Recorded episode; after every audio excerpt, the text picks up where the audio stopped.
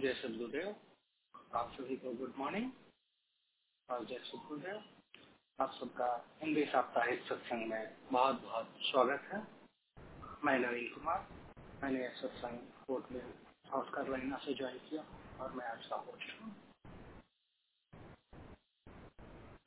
यह हम सब के लिए बड़े ही हर्ष और सौभाग्य की बात है कि हम अपने जीवन में विहंगम योग को जोड़कर अपने इस जीवन के वास्तविक चेतन आवश्यकताओं को पूरे करने में भी कार्यरत हैं। यूँ तो हम सब अपने अपने कार्यों में हर समय व्यस्त ही रहते हैं। अपनी जरूरतों और जिम्मेदारियों को पूरे करने में हर समय लगे ही रहते हैं। परंतु अपने लिए यह जो कुछ क्षण हम खुद के लिए निकाल पाते हैं, जो कि हमारी वास्तविक उत्थान का कारण बनती है आगे चलकर। इसके लिए आप सबों ने समय निकाला। आप सबका बहुत बहुत धन्यवाद। और जैसा कि हम सब पिछले कई सेशन में चर्चा कर रहे हैं कि हम अध्यात्म के क्षेत्र में प्रगति कैसे करें? इसी चर्चा को आज पुनः हम सब आगे बढ़ाएँगे। इस सत्संग का शुरुआत हम सब करते हैं सदगुरुदेव भगवान का आवाहन के साथ। इसके लिए मैं कुमार वैभव जी से आग्रह करता हूँ कि वे इस सत्संग का शुरुआत सदगुरुदेव भगवान के आवाहन, स्वागत नाम से ओवर टू यू कुमार धन्यवाद अंकल स्वागत कर। आज स्वागत नित्य गुरुवर, संत सुभागम आइए। अध्यात्म विद्या दिव्य ज्योति सोमर सवर साइए दूष दूर बुर दूर करिके शुद्धवान सवनाइए धगम गतियान जर जन शक्ति द्वारा हटाइए खुले द्वारा सप्त सागर भक्त जन अनवाइए जन सदा फल विश्व शीर्षक शादा आन बचाइए आज स्वागत नित्य गुरुवर संत सुभागम आई सदैव भगवान की जय हम सभी सदगुरुदेव भगवान की उपस्थिति में, उनके चरणों में प्रार्थना अर्पित करेंगे विश्व की शांति और मंगल कामना तो मंगल कामना के द्वारा। मैं पुनः कुमार वैभव जी से आग्रह करता हूँ कि सदगुरुदेव के चरणों में मंगल गान को अर्पित करें। ओवर कुमार धन्यवाद, अंकल। मंगल गान विश्व शांति नाम मंगल। परम गुरु को चाहिए। वर्ग द्वंद्व अशांति दूर कर। अवभेद मिटाइए सर्वभूम समाष्टि सत्ता जात्मराज बनाइए भेषभा भाव जग में ज्ञान पर दर्शाइए समृद्धि सुख शांति धरातल स्वर्ग भूमि बनाइए। दीप जन सदा फल, नित्य सर अपनाइए।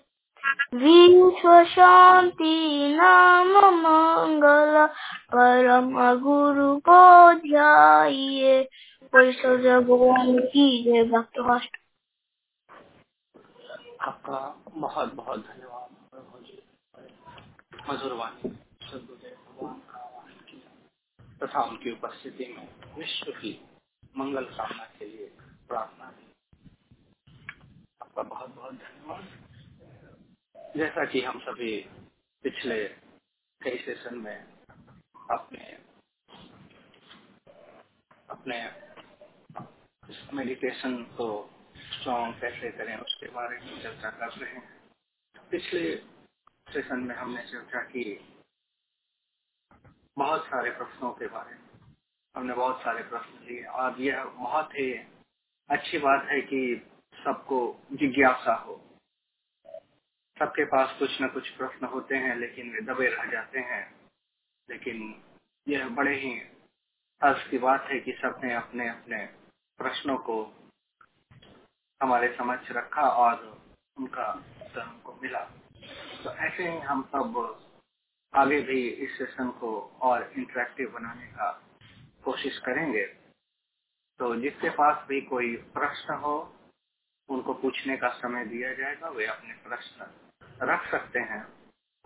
लेकिन पहले आज के इस सत्संग शुरुआत करते हैं। कुछ हमारे पास जो प्रश्न है उनसे, और मैं राजकुमार जी से आग्रह करता हूँ कि वे इस प्रश्न को लें। राजकुमार जी एक बड़े ही ऊँचे दर्जे के शिष्य और सेवक हैं। साधक के बारे में उनका कुछ कहना नहीं, कितनी आगे उनकी साधना है, लेकिन वो सेवक बड़े ही ऊँचे दर्जे के हैं। तो मैं राजकुमार जी से आग्रह करता हूँ कि वे मंचते हैं धन्यवाद नवीन जी। तो मेरी आवाज़ क्लियर आ रही है ना? जी बिल्कुल राज। जी राज जी आज का पहला प्रश्न है कि जैसा कि हम सभी प्रयासरत रहते हैं अपने इस जीवन के उत्थान के लिए बहुत सारे कार्य करते हैं। तो इन इन सब में मुख्य तौर से हमारे बंधन क्या क्या है? कौन सी ऐसे गूढ़ तत्व हैं जो हमें बाँध के रखते हैं? इसके बारे में आपको कृपया बताएँ। धन्यवाद नवीन जी। सर्वप्रथम सदगुरुदेव के चरणों में मेरा प्रणाम। कोटि कोटि नमन और आप सभी को जय सदगुरुदेव बहुत ही अच्छा प्रश्न है कि हम सभी जीवन में अपने कार्य में लगे हुए हैं और जो कार्य जितना भी एक्चुअली थोड़ी डिस्टरबेंस आ रही है आई डोंट नो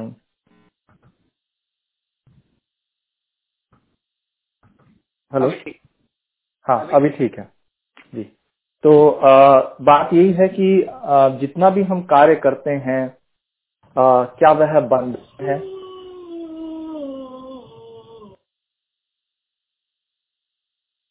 तो ये एक आ, बड़ी आ, अच्छा प्रश्न है। हमें जानना चाहिए कि हम जो भी कार्य कर रहे हैं क्या हमारे लिए वह बंधन बन रहा है या हमारा वो कार्य है? जैसे हम परिवार में समाज में आ, अपनी दिनचर्या में जो भी कार्य करते हैं बच्चों को देखना फैमिली को देखना, या अपने पेरेंट्स को देखना, या अपने समाज में जाकर हम कोई भी सेवा करते हैं, या जो भी हम कार्य करते हैं, अपनी जीविका आजीवन पालन करने के लिए जितना भी हम कर रहे हैं तो क्या ये बंधन बनता है, या हम मतलब कुछ और कर रहे हैं?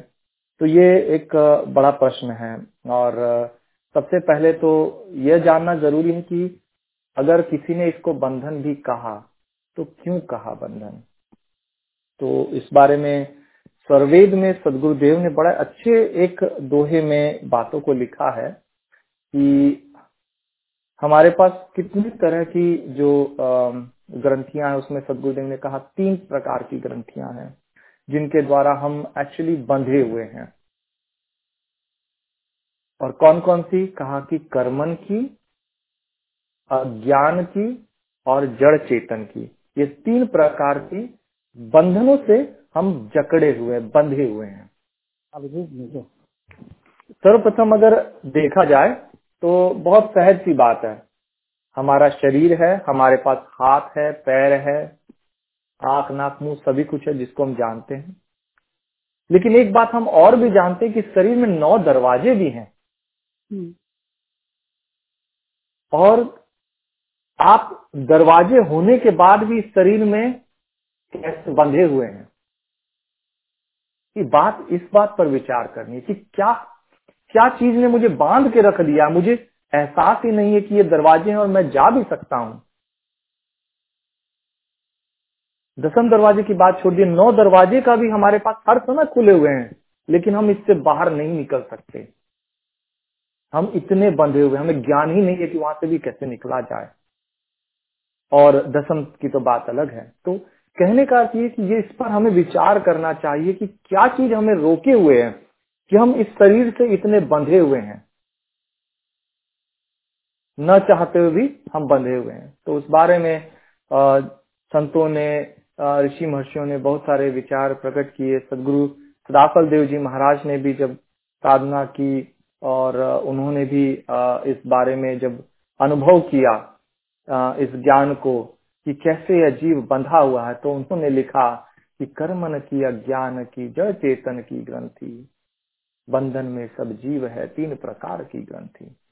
तो तीन प्रकार से हम बंधे हुए हैं। तो पहला हुआ अज्ञान। अज्ञान का अर्थ ये नहीं है कि हमें ज्ञान नहीं है। अज्ञान हो गया विपरीत ज्ञान। संत प्रवर जी अपने सत्संग में हमेशा कहते हैं कि अज्ञान का अर्थ है विपरीत ज्ञान। तो विपरीत ज्ञान, जैसे कोई वस्तु अगर जड़ है तो हम उसको जड़ नहीं समझ रहे हैं। हम उसमें भी कल्पना करते हैं या समझते हैं कि वो भी चेतन है। तो इस तरह की बहुत सारे अज्ञान हमारे अंदर है। हमारे अंदर अज्ञान होता है कि हम अपने आप के अहम में भी आते हैं। जो सर्वप्रथम अज्ञान कहा गया, वह कहा गया कि आत्मा के अंदर जो प्रथम अज्ञान आया, वह आया कि उसे अहम हो गया, कि इस संसार में जो भी हो रहा है, या मैं ही पर ब्रह्म का स्वरूप, मैं ही परमात्मा स्वरूप हूँ, मेरे अंदर में ही मैं ही ब्रह्म हूँ यह पूरा जो अज्ञान वहाँ से शुरू हुआ, जिसके कारण आत्मा का पतन होता है, वह अपने पूर्ण शुद्ध स्वरूप से गिर जाती है। जहाँ पर वो भक्ति कर रही थी, वो भक्ति छोड़ करके, क्योंकि अब उसे अज्ञान हो गया कि मैं ही ब्रह्म हूँ। तो इस ग्रंथि से हम गिरते हैं। और इसके बाद में हम जब प्रकृति के अंदर में पहुँच जाते हैं तो हम इस प्रकृति से भी जुड़ जाते हैं। तो वह हो जाता है हमारा जड़ चेतन की ग्रंथि। और उसके बाद हमारी शुरुआत होती है, हम नाना प्रकार से कर्म करते हैं। और इसमें, इन तीनों में जो हमारे समक्ष, जहाँ तक मैं समझता हूँ, जो हमारे समक्ष अभी सर्वप्रथम जो हमें दिखता है, वह हमें कर्म ही रूप में सब कुछ दिखता है। हम कुछ भी कार्य करते हैं जितने भी संसार में जो भी कार्य हम मन और इंद्रियों के माध्यम से घटित कर रहे हैं, अज्ञान अवस्था में ये सारे हमारे कर्म बन जाते हैं। चाहे वह हम परिवार को देख रहे हैं चाहे समाज को देख रहे हैं, लेकिन अभी हमारी स्थिति अज्ञान की है। क्योंकि हम अपने आप को शरीर मान करके ही चल रहे हैं, शरीर ही जान रहे हैं। हमें अपना इस शरीर में हम क्या हैं, इसका भी बोध नहीं है, इसका भी ज्ञान नहीं है। हमें अपने स्वरूप का भी भान नहीं है। इतना हम भूल गए हैं। तो सर्वप्रथम वो चीज़ें जब उस अवस्था में, अगर हम इस शरीर में रहते हुए उस अवस्था में पहुँच जाएँ कि हमें अपना भी ज्ञान हो, अपने शुद्ध रूप का ज्ञान हो जाए अनुभव हो जाए, तब हमारे साथ कर्म नहीं होगा ना। नहीं तो तब तक हम कर्म कर ही रहे हैं। चाहे वह जो भी हम कर रहे हैं, संसार में कोई भी एक्टिविटी एनीथिंग चाहे हम खाना, पीना तो ये सारी चीज़ों से हम इस संसार में ग्रंथियों से बने हुए हैं। तो इसी को सदगुरुदेव ने तीन प्रकार की ग्रंथि कही है, जिसके कारण हम आज इतना भूल गए हैं कि हम हमें अपना ज्ञान भी नहीं रह गया है। और सबसे बड़ा यही कारण है कि हम अज्ञान से बंद करके जड़ चेतन से बंद गए हैं वो ग्रंथि बन गई हमें आभास ही नहीं रह गया कि हम चेतन भी हैं। हम बस जन्म लेते हैं सोचते हैं हाँ मेरा जन्म हो गया तो हम मर जाएँगे मतलब मर ही जाएँगे। जबकि हाँ, आत्मा अमर होती जब तक तो हम अमर हैं फिर भी हम सोचते हैं अच्छा हम मर ही जाएँगे। तो यह जो भूल बना हुआ है जो मतलब अज्ञानता बनी हुई है और जड़ चेतन के साथ जो बंध हैं ये तीनों ग्रंथियाँ हैं। ओवर टू नवीन जी बहुत बहुत धन्यवाद राम जी अपने बड़े ही साधारण तरीके से इस गूढ़ प्रश्न को लिया और बहुत ही अच्छे ढंग से इसको बतलाया कि सबका मुख्य कारण यही है कि हम अपने आप को शरीर समझते हैं। यही ही इसका मुख्य कारण है कि हम यह शरीर ही हैं। तो यही इसका मुख्य कारण है। आपका बहुत बहुत धन्यवाद। मैं चाहूँगा कि अगर लाल लालमणि जी इस लाइन पे हैं और वे इसमें कुछ ऐड करना चाहें। जय सरगुदेव अभिराज जी ने कहा बहुत ही मुझे अच्छा लगा। उन्होंने स्वामी जी की जो वाणी है उसी को प्रकट किया और बस मैं एक एक चीज़ थोड़ा सा डेफिनेटली ऐड करना चाहूँगा। एक छोटी सी स्टोरी से अगर समय हो तो। जैसा अभी हमने सुना कि जो ये ग्रंथियाँ हैं जो बंधन है हम उससे ग्रसित हैं। ये ये तो बिल्कुल तय है। लेकिन इसको इससे हमें बाहर निकलने का जो उपाय है उसी से रिलेटेड ये कहानी है छोटी सी। एक बार आ, आ, क्या होता है कि कबीर साहब एक राज दरबार में जाते हैं। और वहाँ पर देखते हैं कि कोई एक जो जो पुरोहित होते हैं, पंडित होते हैं या ब्राह्मण होते हैं वो बहुत सारी चीज़ें बोलते रहते हैं कि कैसे हम इस जन्म और मृत्यु से मुक्त हो सकते हैं। ये सब वहाँ पर सभा में वो लोगों को बतलाते रहते हैं। तो उसी बात को लेकर करीब कबीर साहब ने ये रिक्वेस्ट किया राजा से कि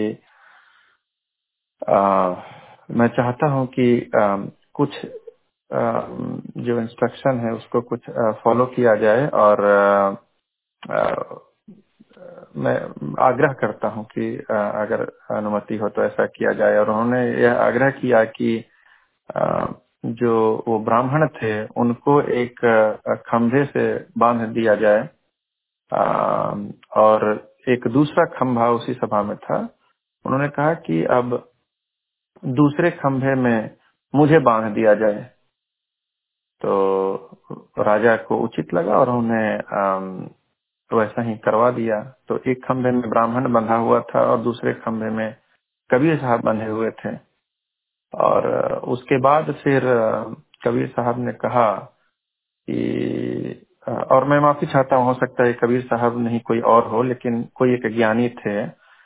तो उस, उन्होंने कहा कि, उस ब्राह्मण से कहा कि, अब आप मुझे इस खंभे से जो मैं बंधा हूँ, इससे बाहर निकाल दो। तो जो ब्राह्मण था, वो गुस्से में बोलने लगा, आप क्या मज़ाक कर रहे हैं मेरे साथ? मैं खुद बंधा हुआ हूँ तो मैं आपको कैसे खंभे से बाहर निकाल सकता हूँ बंधन से कैसे बाहर निकाल सकता हूँ?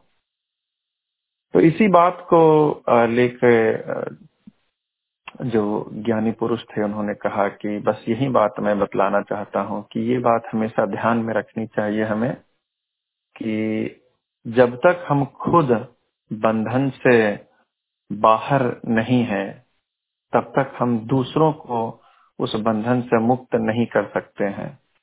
तो ये बहुत ज़रूरी चीज़ है कि जिस बंधन की बात यहाँ पे राज जी ने अभी बतलाई उस बंधन से अगर हमें छुटकारा पाना है तो हमें किसकी शरण में जाना होगा?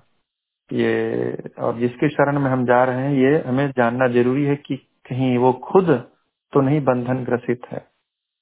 और इसीलिए स्वामी जी ने जो अगला दोहा लिखा है, उन्होंने लिखा भी है कि तीनों ग्रंथ निवृत्ति की, सदगुरु शरण उपाय।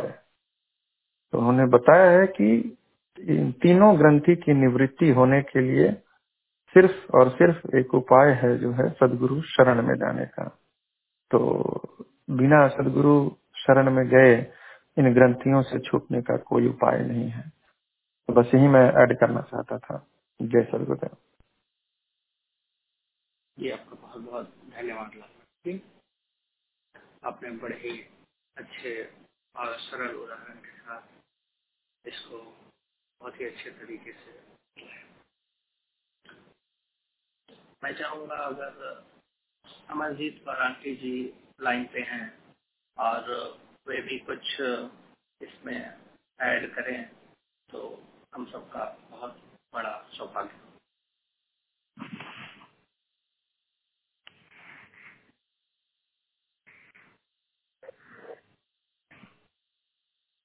हेलो। जय सदगुरु जय सदगुरुदेव। अब तो बंधन का के बारे में चर्चा तो हो ही चुकी है। तो हम लोग इसको बस समझना है। समझ कर चलेंगे अपने जीवन में तो अवश्य हम लोग इसको खोलने के प्रयास में लगे रहेंगे। यदि वही बात है समझ का मतलब है ज्ञान होना चाहिए। सबसे पहले तो यही बात है, अज्ञान में ही हम लोग अपना जीवन बिता देते हैं। तो ज्ञान इस बात का होना चाहिए कि हमें क्या इस जीवन में आकर के करना है। मनुष्य जीवन किस लिए इस बात का जब हम लोग को अंदर में विचार करने लग जाएँगे तो हम लोग ये सब चीज़ को जानने का प्रयास करेंगे कि क्या हम संसारिक कार्यों में ही बंधे रह जाए या कुछ और भी हमें करना है। जब तक ज्ञान नहीं है, तब तक हम लोग ऐसे ही जीवन बिता देते हैं। तो ज्ञान कैसे होगा, इसका भी उपाय है। जो साधु संतों ने हम लोगों को ये एक मार्ग दिखाए हैं कि जो हमारे आध्यात्मिक सदग्रंथ हैं, उनको सुना जाए या पढ़ा जाए, पढ़ना नहीं आता है तो सुना जाए तो इसलिए सत्संग का जो एक ऐसा नियम बना हुआ है कि सत्संग अवश्य हमें करना चाहिए। सत्संग से ही हमें ये ज्ञान मिलेगा कि हमारे जीवन का लक्ष्य क्या होना चाहिए। तो हमें मतलब कि इस बंधन से छूटना भी है, ना हम ऐसे ही फिर बंधे बंधे जीवन बिताते रह जाएँगे और संसार के आवागमन में लगे पड़े ही रह जाएँगे। तो सबसे पहले ज़रूरी बात यही है कि हमें ज्ञान होना चाहिए ज्ञान में ही अपना जीवन को नहीं बिताना चाहिए तो आगे का जो मार्ग है वो तभी मिलेगा जब हमें ज्ञान होगा कि हमें क्या करना है। तो आगे तो जैसे अभी आ, सब बताए ही राज जी और लालमणि जी ने तो तभी हमें समझ में आता है कि हम तो बंधे हुए हैं। तो जीव बंधन में है तभी हमें ऐसा ज्ञान होता है। तो उसको छूटने का उपाय भी हम लोग तभी करेंगे जब हम इस बात को समझ जाएँगे कि हम बंधे हुए हैं। अभी तो हम समझते ही नहीं है। जब तक सदगुरु की शरण नहीं प्राप्त होगा, जो अभी हम लोग कहानी सुन रहे थे लाल मणि जी से तो ज्ञान ही नहीं है, केवल सुनते रह जाते हैं, कहानियाँ सुन लेते हैं। लेकिन वही बात है कि जब तक पूर्ण सदगुरु संत की प्राप्ति नहीं होती है, तब तक ये ज्ञान ही नहीं होता है कि हम लोग ऐसे ही जितना भी सुनते रह जाएँ जितना भी संसारिक कार्य करते रहे, लेकिन हम इस संसार के जो आवागमन के बंधन से नहीं छूट सकते हैं। तो उसके लिए उपाय तभी होगा जब हमें ज्ञान होगा। तो हम इतना ही कहना चाहेंगे। जय सदगुरुदेव। बहुत बहुत धन्यवाद छोटे क्षण में और बड़े ही शॉर्ट में बहुत ही गूढ़ तत्व हम सबके सामने रखा कि हमें पहले प्रयास करना चाहिए। खुद से पुरुषार्थ करना चाहिए। सदगुरु पाने का और फिर पुरुषार्थ करना चाहिए। आगे बढ़ने का। और हम सब वही नहीं करते हैं। तो यह बहुत बड़ी बात कही आपने। बहुत बहुत धन्यवाद। तो अब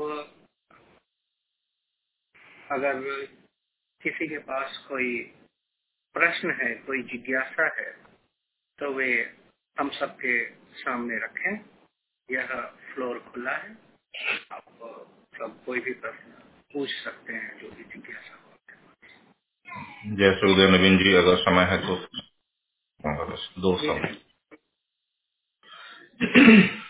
तो अभी तो अच्छी तरीके से सब कुछ क्लियर हो ही गया है। लेकिन स्वामी जी, एक जगह स्वर्वेद में और बड़ा कितनी अच्छी चीज़ लिखे हैं। स्वर्वेद में स्वामी जी कह रहे हैं कि मन व प्राण व्यवहार में।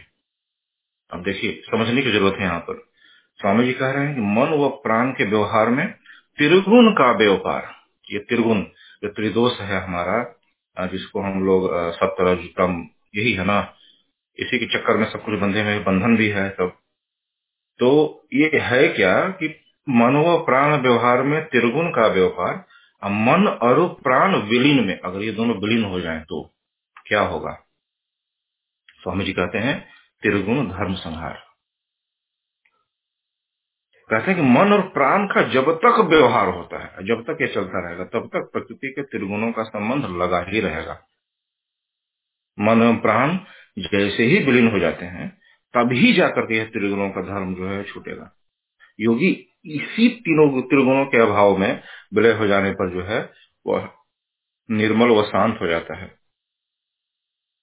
और जितने भी हम लोग हैं, हम लोग इसी तीन के चक्कर में हैं। जब तक हमारा मन और प्राण का व्यवहार रहेगा, तब तक इस त्रिगुण से छूटना असंभव है। इसको छोड़ाएगा कौन फिर? सब लोग स्पष्ट कर दिए। छोड़ाने वाला जो है छोड़ावन हार जो है, वह सदगुरु है, वह सत्ता है, जो उसे छुड़ाएगा। जो इन तीनों गुणों से परे है। कौन छुड़ा सकता है आपको बंधन में? जो स्वयं बंधन में नहीं है। जो स्वयं बंधन में वो कैसे छुड़ाएगा? लालगंज ने कितना अच्छा उदाहरण दिया स्टोरी के माध्यम से। इसीलिए सदगुरु की पल पल, पग पग पर आवश्यकता है। उनके चरणों में ध्यान की आवश्यकता है कि इन त्रिगुणों से हमें धीरे धीरे दूर करें, बल प्रदान करें कि हम इनसे दूर हो जाएँ। मन और प्राण का व्यवहार हम एक सही रूप में करें, जब तक है।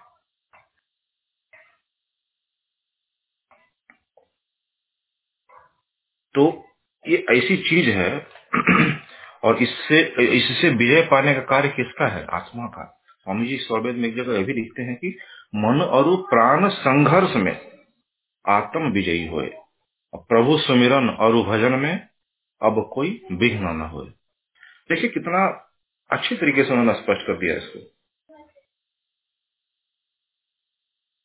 तो इसलिए यह आवश्यकता है कि जब हम बात करते हैं कि इन त्रिगुणों से कैसे अलग हो जाए, हुआ जाए, क्योंकि जब तक इनका जब तक साथ रहेगा, मन और प्राण का, जब तक साथ रहेगा, जब तक व्यवहार में रहेंगे ये, तब तक जो है यह त्रिगुण तो नष्ट होने वाले नहीं है। क्या करें फिर? और इसीलिए अमरजीत क्रांति जी ने कहा कि यह ज्ञान ही नहीं है हमें, और इसके लिए सत्संग की आवश्यकता है। सत्संग के माध्यम से ही हम जान पाते हैं कि इस तीन के गुणों में तो हम फंसे हुए हैं ही, लेकिन ज्ञान ही नहीं है मुझे। अब कैसे पार पाए? सदगुरु सामने ही उपाय है। उनके बताए हुए मार्ग पर चल करके सेवा, साधना, सत्संग, इन तीनों का जो है त्रिवेणी है यह। इन तीनों के माध्यम से ही संभव है। कोई एक, हर एक जो है एक दूसरे का पूरक है। बिना साधन अभ्यास के सेवा भी नहीं हो पाता और बिना सेवा के साधन भी नहीं हो पाता। और इन दोनों के अभाव में सत्संग करने का ही मन नहीं करता। जब इन तीनों से आप दूर रहेंगे तो सत्संग को ज्वाइन करने का ही मन नहीं करेगा। आपको अगर बार बार सत्संग तो सुनते ही हैं, इस बार नहीं सुनेंगे तो क्या हो जाएगा? ऐसी प्रवृत्तियाँ हमारे अंदर, आपके अंदर में आने लगती है, उठने लगती है। और बार बार सत्संग को सुनने से बार बार जो है सेवा जितना ज़्यादा करेंगे, उतना ज़्यादा आपका मन जो है, वह निर्मल होता चला जाएगा। और जब मन निर्मल होगा तो आपको संसार की तरफ़ वो कम भगाएगा तब सत्संग में भी मन रहेगा साधना में भी मन रहेगा आपका। और इन त्रिगुणों से छूटने का आधार भी प्राप्त होगा। तो सेवा एक ऐसी है जो इन तीनों को छुड़ाने में सबसे महत्वपूर्ण भूमिका अदा करती है। बस यही रखना था दो सब जय श्री गुरुदेव। धन्यवाद नवीन जी। आपका बहुत बहुत धन्यवाद नरेंद्र जी।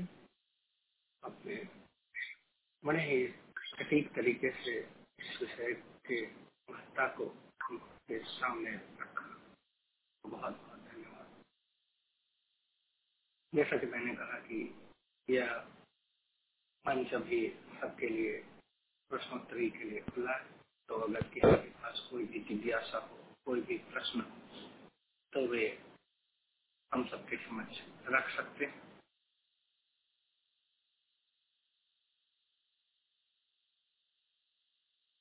जी मैं ऋतुराज मेरा एक प्रश्न था। आ, तो जैसा कि हम सभी ने ओपीएस ले लिया हमने सेवा साधना सत्संग करना शुरू कर दिया। तो आ, क्या हम समझ सकते हैं कि हम प्रयास कर रहे हैं आ, इन तीनों ग्रंथियों के बंधन से छूटने का? जी मैं राज्य से आग्रह करूँगा कि वे इस प्रश्न को लें। धन्यवाद नवीन जी और धन्यवाद ऋतुराज जी। आपने बहुत सही प्रश्न पूछा है कि बहुत सारे लोग हम जो भी होते हैं हमें एक संशय ज़रूर आता है कि हम साधन, सेवा, सत्संग करते हैं तो क्या हम प्रयास कर रहे हैं? तो एक तो ये पहले जानना ज़रूरी है कि हम जो भी साधना, सेवा और सत्संग कर रहे हैं वह मेरी समझ में तो जो पूर्ण सदगुरु है अगर हम उनके द्वारा बताए गए मार्ग को मार्ग को फॉलो करते हैं या उस पर चलते हैं उनके द्वारा दिए गए जो आप्त ज्ञान और सत्संग है उनको हम सुनते हैं। और उनके उनके इस ब्रह्म विद्या के ज्ञान के प्रचार की सेवा में जब हम लगते हैं तो हम निश्चित ही आ, समझ लें कि हम सही दिशा में जा रहे हैं और हम अपने इन तीनों बंधनों से छूटने का पथ पर हम चल रहे हैं। क्योंकि जैसा लालमणि जी ने भी बड़ा अच्छा प्रसंग उसमें बताया कि पंडित जी हैं, वो बंधे हुए हैं और दूसरा राजा वो भी बंधा हुआ है। तो लेकिन जो खुला हुआ है, जिसके पास, जो बंधन में नहीं है, वही हमें ना बंधन से छुड़ा सकता है। और जो सदगुरु की बात हम जब कहते हैं तो सदगुरु असल में शरीर नहीं होता है। सदगुरु को स्वामी जी ने कहा कि नित्य नादि सदगुरु जो नित्य हैं, वह इस संसार के बंधनों से परे हैं। उनके बारे में भी कहा गया कि आवे न जावे, मरे नहीं जन्मे। तो जो इस संसार के बंधनों से परे है, वही हमें न छुड़ा सकता है। तो इसीलिए जब हम उस सदगुरु की आराधना करते हैं, उस सदगुरु के बताए गए मार्ग पर हम चलते हैं, ऐसे सदगुरु के द्वारा जो ब्रह्म विद्या का जो प्रचार होता है, उसमें प्रचार में हम लगते हैं तो हमारा उद्धार होता है। हमारे साथ क्या होता है? धीरे धीरे हमारा अहम टूटता है। धीरे धीरे हमारे अंदर की जो बुराइयाँ हैं, वह छूटने लगती है। और ये सिर्फ़ कहने की बात नहीं है, बहुत लोग इस बात को अपने जीवन में पाए होंगे और पाते हैं आज भी कि जब वे इन सब मार्ग पर चलने लगते हैं तो धीरे धीरे उनकी अपनी बुराइयाँ सब छूटना शुरू हो जाती हैं। उनकी जो कमी है, वह सब दूर होना शुरू हो जाती है। तो जब हम फॉलो करने लगते हैं, थोड़ा सा देर होता है या आपके जैसे कर्म, गुण, स्वभाव हैं, उस अनुसार आपका समय लगता है, लेकिन परिवर्तन आप में ज़रूर आना शुरू होता है। और साथ ही साथ जब हम ब्रह्म विद्या के प्रचार में लगते हैं तो जितना समय जितनी चेतना हमारी उस तरफ़ लगती है उतनी समय उतनी चेतना तो हमारी संसार से संसारिक जो वासना है उससे दूर होती है। और जितना हम उसमें सदगुरु सेवा में या ब्रह्म विद्या प्रचार में लगते हैं उतना हमारा समय आ, बड़ा मूल्यवान बन जाता है। तो मेरी समझ से यही है कि हाँ लेकिन कड़ी वही है कि आपको वो सदगुरु को ढूंढना होगा, वहाँ जाना होगा, जहाँ पर इस ब्रह्म विद्या के आध्यात्मिक ज्ञान का शुद्ध प्रचार है, शुद्ध ज्ञान है, जहाँ पर सदगुरु की चेतन धार मौजूद है। तो वहाँ अगर आप जुड़ते हैं, तब इसीलिए बहुत सारे संतों ने कड़ी भी कही बताया भी कि आप कैसे अपने जीवन में सदगुरु की खोज करेंगे। बहुतों ने तो अनेकों बार गुरु को आ, किया। जब तक उनको सही गुरु नहीं मिला। और सही गुरु भी मिलते हैं अपनी पहचान देते हैं।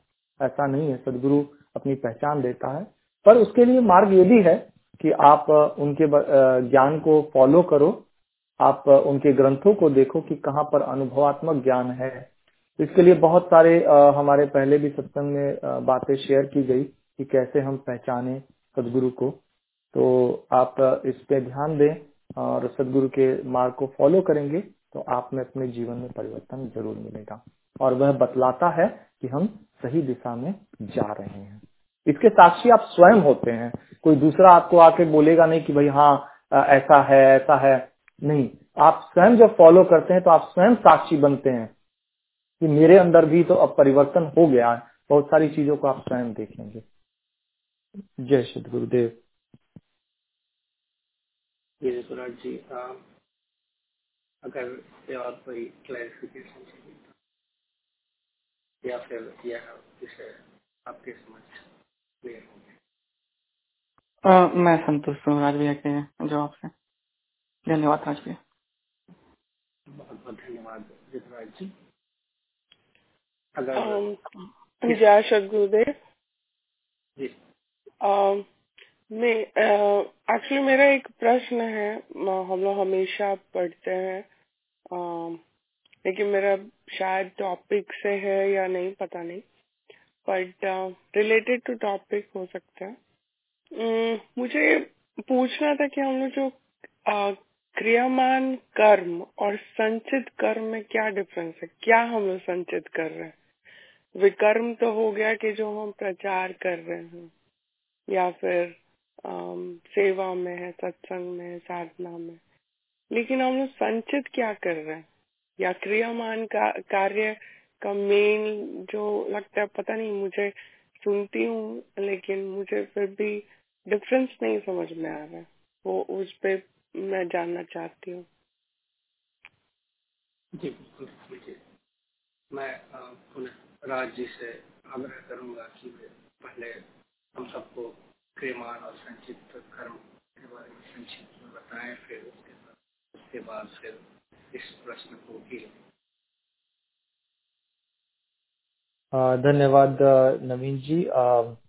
हाँ ये एक बड़ा लाइक भेदिक भी होता है, मार्मिक है कि बहुत सी चीज़ें हमें समझ में नहीं आती हैं कर्म के बारे में। और बहुत बार ऐसा होता है कि हम इसके बारे में बहुत ज़्यादा भी विचार करते हैं तो भी समझ में नहीं आता है। मैं जस्ट एक सहज कुछ एग्ज़ाम्पल से आपके समक्ष रखता हूँ, इस बातों को समझाने का प्रयास करता हूँ। तो अगर बात कहें तो संचित और क्रियमान संचित कर्म हो गए जो आपके कर्म जैसे हमारा जीवन है, इस जीवन को, जीवन में जो कर्म से ये जीवन बना है, जिन कर्मों को चुनाव करके जीवन बना है या जिनके आधार पर ये जीवन चल रहा है अभी तक में तो उसमें प्रा, प्रारब्ध कर्म उनको कहते हैं जिनके आधार से ये जीवन बन गया। अब इस हमें जन्म मिल गया वो प्रारब्धवश हमें हमारा जीवन बना है। अब इसमें बहुत सारे आ, हम जन्म लेने के बाद से हम बहुत सारे और भी कर्म करते हैं। लेकिन हमारे और बहुत सारे कर्म पहले से किए हुए भी हैं। जब भी हमें कोई जीवन मिलता है उनमें से कुछ कर्म के आधार पर हमारा जीवन बन जाता है। तो लेकिन बहुत सारे और कर्म रखे हैं तो उनको हम संचित कर्म कहते हैं, जो अभी हमारे चित्त में और संस्कार रूप में सब भरे हुए हैं। इसके बाद जब हम जन्म लेते हैं तो हम फिर और कर्म करने लगते हैं। वे सब वापस उसी में जाते हैं। और उनमें कुछ कर्म ऐसे भी होते हैं जो क्रियमान भी है। जैसे आप भोजन लेते हैं तो आप भोजन ग्रहण कर रहे हैं तो आपका क्रियमान कर्म है, आपके शरीर में भोजन जाता है, आपके शरीर में आप दवाई लेते हैं, वो आपके लिए क्रियमान कर्म हो गया, आपकी बीमारी है, वो ठीक होती है। या फिर आप कोई तरह से जो पढ़ाई लिखाई जो भी हम करते हैं, या हम जब जाके ऑफ़िस में जॉब करते हैं, कमा रहे हैं तो इन सब बहुत सारे, ये सारे कर्म क्रियमान हो गए, कि आप इनका कर्म करते हैं, इनका फल भी मिलता है। अब कुछ ऐसे कर्म हो गए एग्ज़ाम्पल तौर पे जैसे आपने कहीं दान दिया या आप ने जैसे किसी का भला भी किया तो वो भी एक तरह से क्रीमान भी है और जहाँ तक मैं समझता हूँ आपके लिए कुछ संचित भी होता है क्योंकि आपने जो अच्छा किया उसका अच्छे करने का भाव आप में रह गया।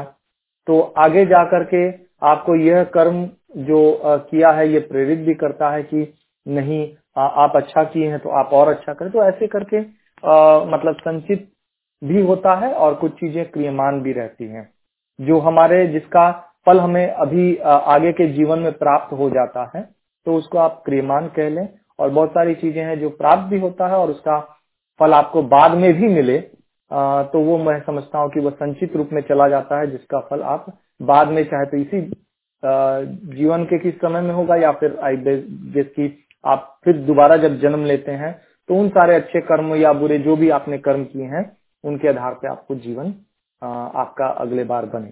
तो इसीलिए हमारे जो पूर्वज हैं उन्होंने हमें कहा कि हम अच्छे कर्म की तरफ़ प्रेरित हों अच्छे कर्म को करें जिससे हमारा जीवन उत्तम बने और अच्छा बनते जाए। ऐसा नहीं है कि आपने ये जीवन जी लिया तो इसी में सब समाप्त है। नहीं इसके बाद फिर जन्म मिलेगा तो हम और अच्छा ज, आ, मतलब आगे की ओर बढ़े। इसीलिए सबने कहा कि जब इसमें फंस गए तो हमें कड़ी पकड़ा दी जाती है बचपन से कि अध्यात्म की ओर जाएँ। क्योंकि हम कहीं ना कहीं ये बात हमारे पूर्वज भी जानते थे कि हम या उन्होंने एक्सप्लोर किया कि हम यहाँ पर फंस गए हैं। इस संसार में आकर तो हम कष्ट झेल रहे हैं। तो यहाँ से मुक्ति के लिए भी तो हमें जीवन में अपने साथ में उन कर्मों को भी जोड़ लेना चाहिए, आध्यात्मिक कर्म को भी। तो संचित और क्रियमान का यही समझता हूँ कि आप जो कर रहे हैं आपके जीवन में, जिसका फल इमीडिएटली या कुछ समय में मिल जा रहा है। और इसी जीवन में तो वो क्रियमान के रूप में हो गए और कुछ जो संचित हो गए वो आपको फिर अगले जन्म में मिले। तो भैया इसका मतलब ये है कि हम लोग को हमेशा ज़्यादा संचित की तरफ़ सोचना चाहिए क्रियमान और उसमें अगर हम प्रायोरिटीज बोले तो हमें किस तरफ़ ध्यान देना चाहिए और कैसे करना चाहिए? मतलब जैसे अगर दान दिए कि अगला जन्म में भी हो और अभी भी लेकिन उसके पहले तो क्रियामान वो कितना इम्पोर्टेंट है हमारे लाइफ के लिए? वो तो मतलब जैसे रेगुलर है। मैं मैं जस्ट इसको इसी बात पे एक मुझे आपने जो बात कही इस पर एक छोटी सी कहानी याद आ गई एक प्रिजन की एक जेल की जिसमें सारे कैदी मौजूद हैं। जेलर कहता है कि प्राइम मिनिस्टर आने वाले हैं। आप लोग को जो लगता है अच्छा आप पूछ लीजिए। तो जिनके पास एक एक करके सबके पास गए तो किसी ने कहा कि आ, मुझे यहाँ पर हवा नहीं है पंखा चाहिए। किसी ने कहा कि मुझे यहाँ बेड चाहिए कहीं किसी तो सबने यही सोचने की कोशिश की मैं कैसे इस संसार में और फंसा रह जाऊँ? एक व्यक्ति लास्ट में मिला उसने कहा कि मुझे यहाँ से जेल से ही आज़ाद कर दीजिए। तो कहने का अर्थ है कि हम इस विचार में न जाए कि हम क्रियमान में जाए कि संचित में जाए कि किस कर्म में जाए। हमारा जो, हमारे समक्ष जो हमारा कार्य आ रहा है, उसे हम अपना करते जाएँ, हम अपनी ड्यूटी को निभाते जाएँ। इस पर ज़्यादा विचार न करके, हमें विचार कहाँ करना चाहिए? विचार करना चाहिए कि हम सदगुरु की सेवा कैसे कर लें। हम सदगुरु के ब्रह्म विद्या के ज्ञान को, जो जो जो ब्रह्म विद्या का ज्ञान है, उसके प्रचार में कैसे लग जाए, उसमें ध्यान रहे। जितना हम अपना विचार, जितनी हमारी सोच वहाँ रहेगी उतना ही हमारे लिए लाभ है उतना ही हम जल्दी इस संसार के बंधन से छूट पाएँगे। नहीं तो अगर हम यही विचार में रहेंगे कि अच्छा मैं और कर्म करूँ या इसी मतलब कर्म करने कर, करने में विचार से ज़्यादा हम विकर्म और विकर्म करने में ज़्यादा समय दें। ये कहना चाहूँगा। जी भैया में वही पढ़ रही थी। तो थोड़ा डीप में उस कर्म में था लेकिन उसमें फाइनली उसमें लिखा हुआ था कि जो भी हम लोग जो सेवा करते हैं चाहे मन से हो या वचन से हो चाहे लाइक हमारा जो भी हो सेवा सत्संग साधना जो भी हम एफर्ट डालते इवन प्रयास भी करते हैं अपने सदगुरु के प्रति सेवा के प्रति आ, वो सब विकर्म होता है। तो चाहे वो छोटी सी भी चीज़ क्यों ना हो कि हमारा मन के थ्रू भी अग्रसर क्यों ना हो। तो वो भी विकर्म होता है और विकर्म ही हमारा एक रास्ता है जो पकड़ के जाने पे और वो स्वामी जी और उस उस एक डोरी को पकड़ा देते और उससे निकलना रहता है। तो बस वही अब देखिए, अंततः तो ये स्थिति प्राप्त करनी है कि रैन दिन तार निर्धार लागी रहे। तो हमारी चेतना जो है, वो मतलब हम उसको धीरे धीरे करते करते उस रूप में चली जाए कि रात दिवस मतलब रैन दिन जो हमारी चेतना है, वो एक निर्धार मतलब पूर्ण रूप से एक आधार पर, परमात्मा के आधार पर लगी रहे। वैसी स्थिति हमें प्राप्त करना है। तो उसके लिए हम जो भी सदगुरु आदेश नियम होता है उसको फॉलो कर सकते हैं। जी, बिल्कुल। अब समय सीमा को ध्यान में रखते हुए हम इस चर्चा को यहीं पे समाप्त करेंगे और अगले सेशन में फिर हम ये क्वेश्चन जारी रखेंगे। क्योंकि समय की एक सीमा है और हम सबको उसके साथ चलना है। तो अभी ये क्वेश्चन हम लोग यहीं पे खत्म करते हैं।